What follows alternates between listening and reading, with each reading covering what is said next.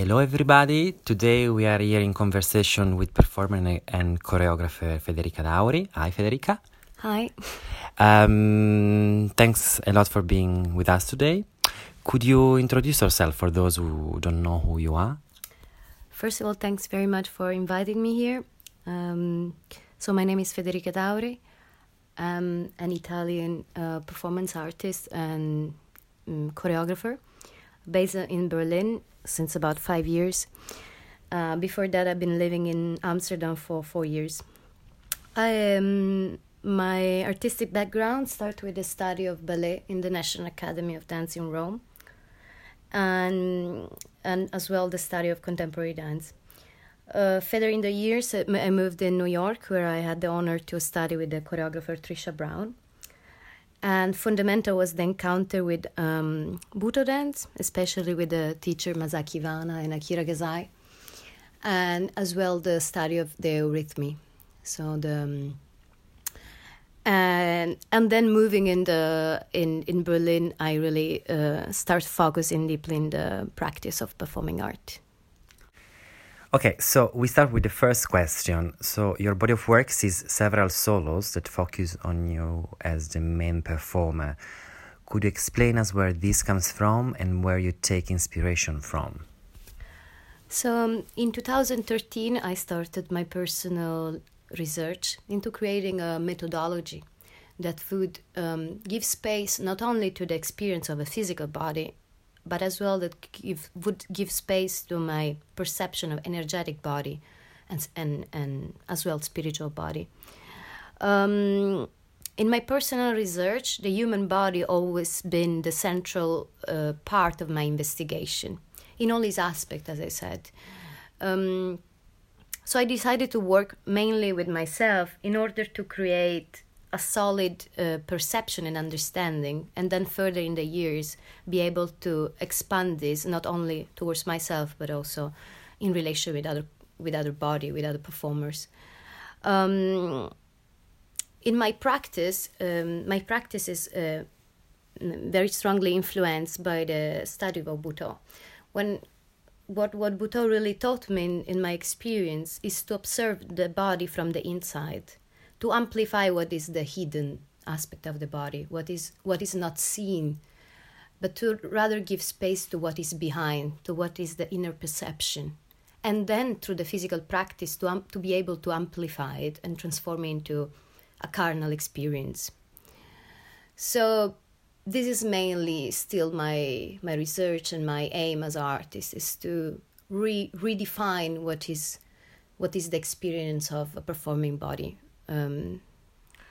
So it seems that like basically also your performances rise from a specific facts of your life experience, conditions and emotions that you encounter, and then these become performances.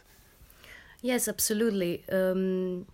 What I believe in my practice, or let's say to be more precise, is what is my main question in my practice is: what does it mean to be present?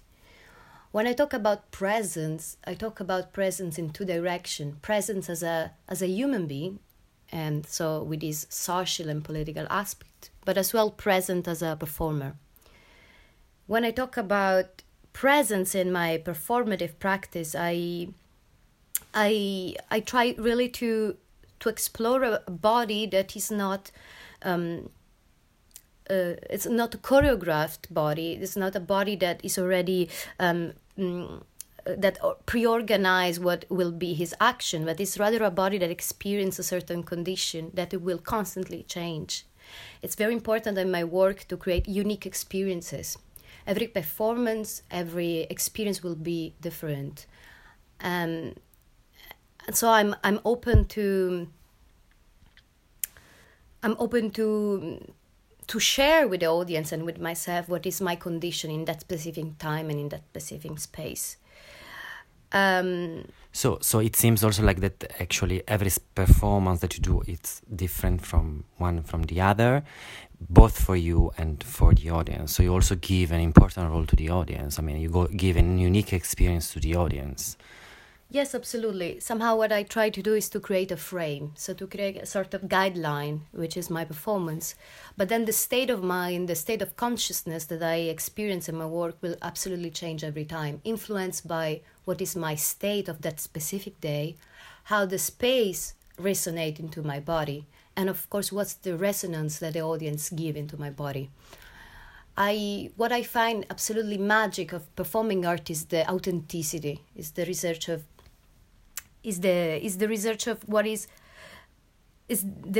the absence of the absolute. So each body is different, each performance is different, each reaction of the spectator is different. I'm trying just to highlight what is the unicity of each presence.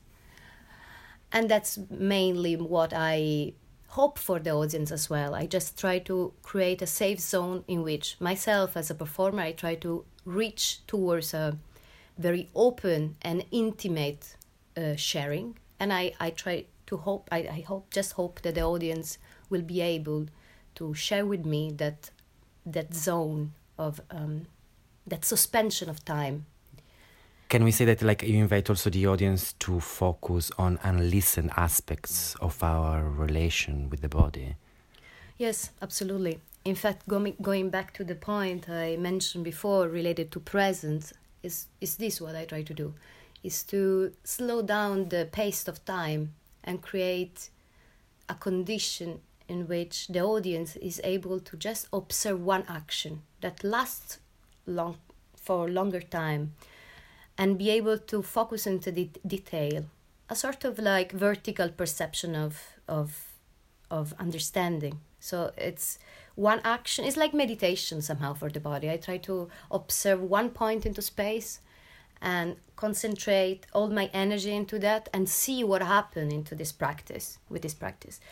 So myself as a performer, I do the same, and I somehow wish that the audience would do the same. Just slow down the pace, go back into the listening into the seeing rather than into the observing. But it's an internal vision of.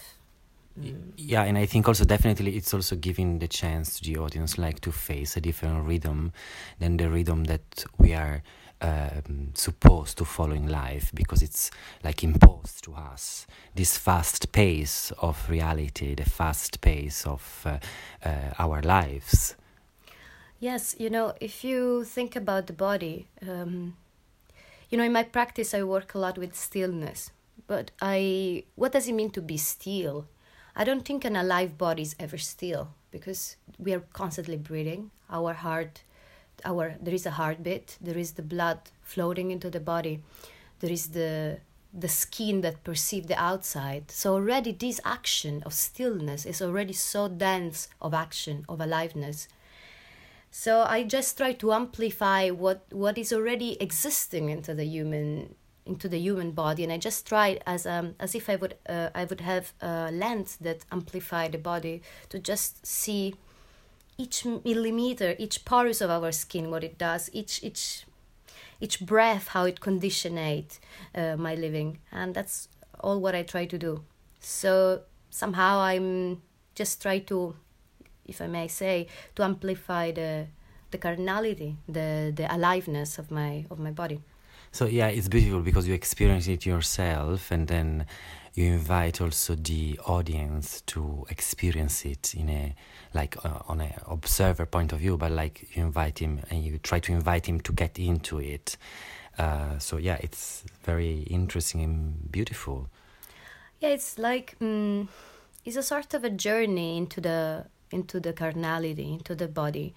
Through my practice, especially with the eurythmy, I experience what does it mean common body. When I talk about common body, I don't talk about a common body that is connected with the same people that do the same action.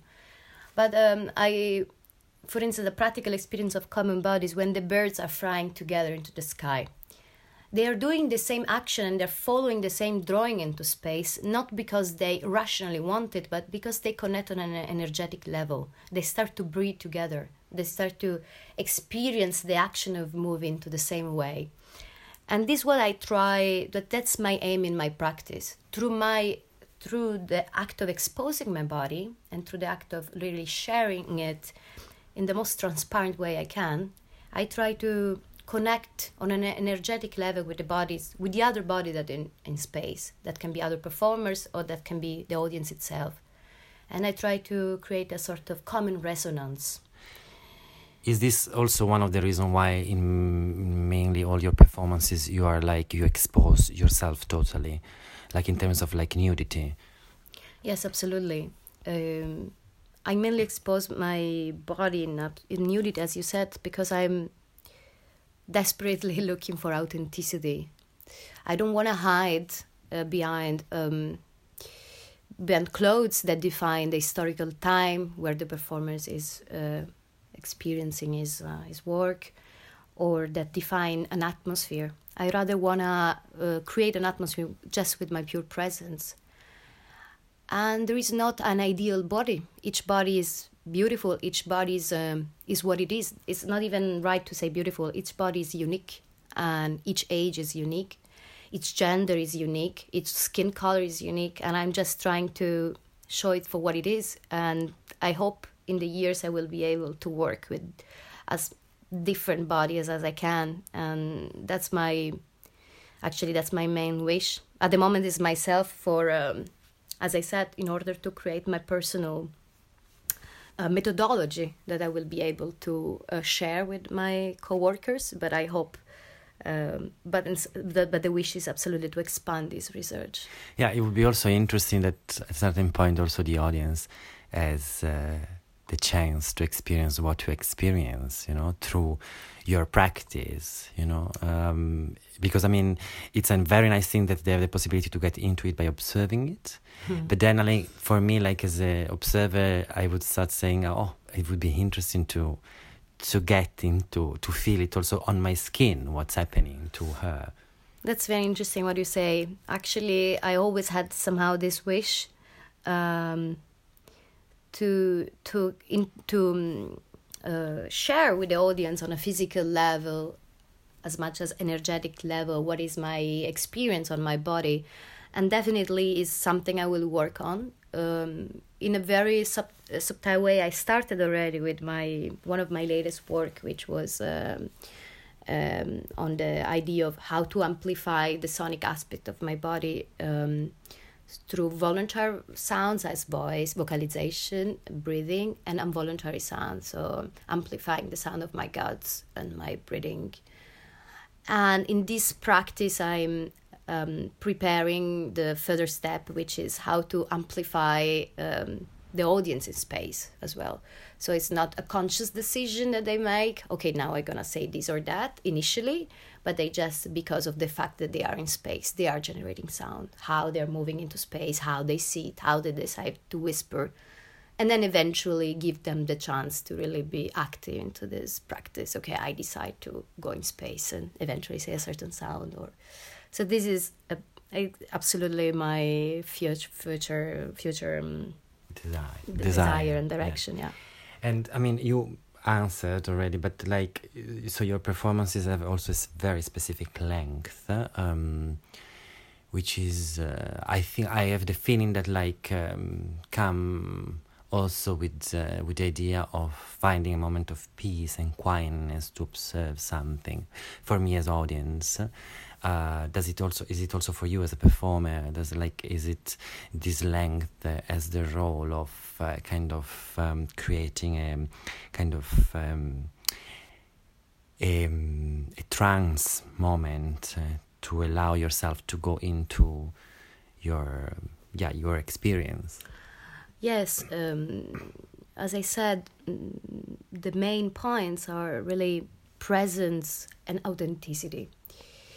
When I talk about as in authenticity, I really talk about how do I feel in that moment in space? Who I am today? What do I feel?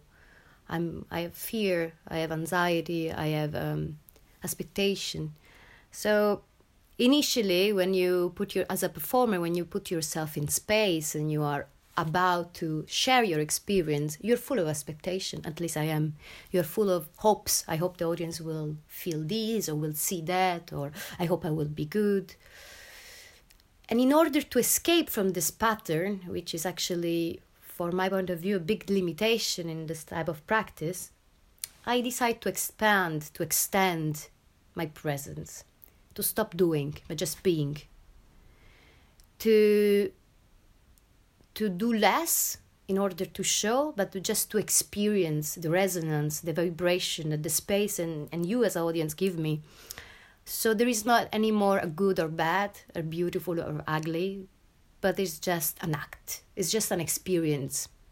And in this sense, the long durational practice helped me, because if the first 10-15 minutes of my immobility, of my any other practice, I'm still having strong wishes to show you something or to share with you something, slowly throughout time, this kind of like a soap, like a bowl, it just explodes and it's just nothingness. It's just a condition. And that's actually for me what I'm looking for. That moment in which these expectations explode and I just exist. I'm just there. And this usually happens after an hour and a half. And usually the last 10, 15 minutes are the most special, because I'm so tired, and through tiredness I'm just there. So this is... Yeah, I mean, when you talk about 1 hour, 2 hours, it resonates immediately in my head. Oh, that's a big, it's a long time, let's say, long quantity of time. And this is interesting, connected to what you are saying, because the normal brain would think like that it's a long time, you know, we mainly think in minutes, in times, in scheduling day. So it's very interesting. Yeah, you know, but the physical timing and somehow the body is a different timing than the mind. Our head is very fast, you know. We have, I don't know, many thousand thoughts per second. But our body has a completely different timing. You know, when we have a bad news, when we receive a bad news, our mind processes it in a certain way. But our body, our health, our organicity has a completely different pace of understanding. So I just try to give time to my body to settle down, to just be there. And...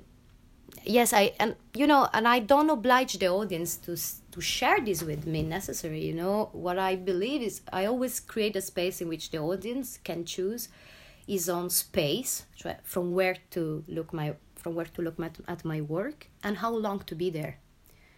So I don't believe in the traditional theater setting for my work, you know. I like to be in a space in which the audience can decide to be there 1 second and say, oh my God, this is so boring, I go. Or they rather come with me in this meditative condition and they choose to stay there as much as I'm there. Lying down, upside down, standing, sitting, I really don't care. Hugging with someone else, hopefully like this. Sharing, being more creative with the spacing as well. So that's I give them absolute freedom to choose their own. But yet at the same time you give them a role, which is something beautiful. That is like... you know, like the decision of choosing. Also, sometimes audience doesn't get to that point, you know, sits and just observes. But you give, I think, a role also to the audience. In a way, yes. I can imagine that for some people is a little bit intimidating sometimes this. Or some people see themselves as voyeuristic, with a voyeuristic role, because my body is so exposed and so explicit. And yes, I take it into risk. But you know, the body, I don't know how to say, like, I don't want to hide, you know. I'm looking, as I said, my body is authentic, so your reaction are absolutely all welcome as an audience. I have no expectation, you know, like if you don't like, you really dislike, or you cannot really connect with that, it's possible you leave the space. I like that the body, that the audience is at, anarchic in his own action into space. This is something that I believe in. I reflect in my perception of politics at this moment. Yeah, And I have another question related to the space. You spoke already a bit about it, but like there is an intimate and yet sometimes it seems constrictive relations with space and objects, also the objects that you use for your performances. And the curiosity is like, how comes that you choose these objects, and how comes that like I have maybe the feeling that like sometimes like they restrict your body, or they kind of constrain it in a situation, in a place. I since three or 4 years actually I started develop like building sculptures or collaborating with sculpture. I was fascinated in observing how the surrounding our surrounding space or an object can influence and limitate my space, as well through long durational experience. So I've been working with a common object as metal net, or glass box, or I've been building up more sophisticated sculpture. Putting myself into the space or putting myself with another body into the space. So it would be a double limitation. One is the object and one is an arc. And observe how, through this long durational exposition, the body in which state would go. So not only I limitate myself voluntarily through the immobility, but as well I limitate my possibility, my range of action in order to reach this state of... suspension of time and space. Sometimes it seems like it's a condition of a fetus, you know, like it's in a womb. It's constricted in a reality, which gives less, as you say, less possibility of movement, and just the possibility, of course, to be. And I think maybe these choices. Help you to stimulate the specific state of mind that you want to reach. Yeah, it's exactly like this. This object and my body together, I hope they manage to create an atmosphere. So it's like zooming into something. So the audience comes into the space and there is this, into a gallery space or into exhibition room, and there is this object and a body within inside. So it's like looking into a microscope where there is an insect. You can really observe this insect into his every detail, his little legs, how it breathes, where are the eyes, the antennas. And this zooming in is what I'm fascinated. And yeah, lately I've been working with other performers as well, directing performative work, also related on the same kind of direction. So how we can become one body. So through a practice of a long durational hug, or through costumes made of prosthetic that connect the two body with extra limbs. And so how we can, without a specific choreography, but through a deep listening, how we can co-function together in order to create one new organic being. Yeah. So yeah, it's very interesting because, as you say, like it relates very much on the community in terms of like the importance of the energy of the community, the energy that flows among us instead of like the different bodies that we are and or the different bodies in relations with objects. It's very much like a very energetic. Absolutely, You know, this somehow we experience this. For instance, if we go to a club to dance, you know, the experience of the dance floor is somehow very calm, very similar to what I'm trying to achieve. Each body is unique. Each body is dancing in his own way. Each body is breathing in his own way, sexualizing in his own way. But at the same time, we are experiencing one big dance, one big vibration into space. In that sense, all those bodies are somehow active. In my practice, sometimes the audience, of course, is less active, but as well is active because he's breathing, because he's vibrating with me. But it's the same experience. It's the same idea of this one body, on an energetic level, one body. Yeah, great. I have a question now, like related, because you propose something that has like a different pace, of course, as you said. What about in general, like culture? Do you have the feeling that like culture has the same fast forward pace that the society has? Do you advise that the culture should a bit slow down and pay more attention on what's happening? Do you think it's given enough attention to culture in itself? That's a very articulated question, I imagine, because... but, yeah. Yeah, this is a very interesting question. Thanks for asking me. Yes, I do believe that in this specific historical time, we're definitely going, like, perceiving life in a very high-speed paced. And of course, culture, it comes with that. The media we're using are proposing a constant change of images, like image, constant fast forward. And I have the fear, I have the sense, I don't know, maybe I'm wrong, that we are losing a bit the sense of depth, of going deeper into the understanding of what culture is, or what art is, what philosophy is, and of course what body is. So definitely, I do sometimes feel out of time in that sense. I'm quite slow in the perception. I would like more time sometimes to process information, to process images. In my personal practice, I try to do that. I try to slow down the rapidity and just get deeper in one thing and more articulated, more. Perceived. Yeah, instead of moving from one project to the next one immediately, you give time to the creature to be, and to experience it the fullest, I have the feeling.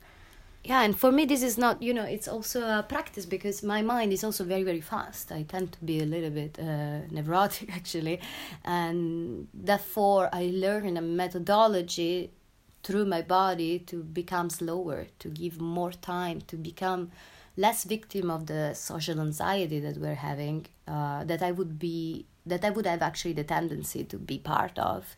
But thanks to my practice, I'm learning to expand the perception of time.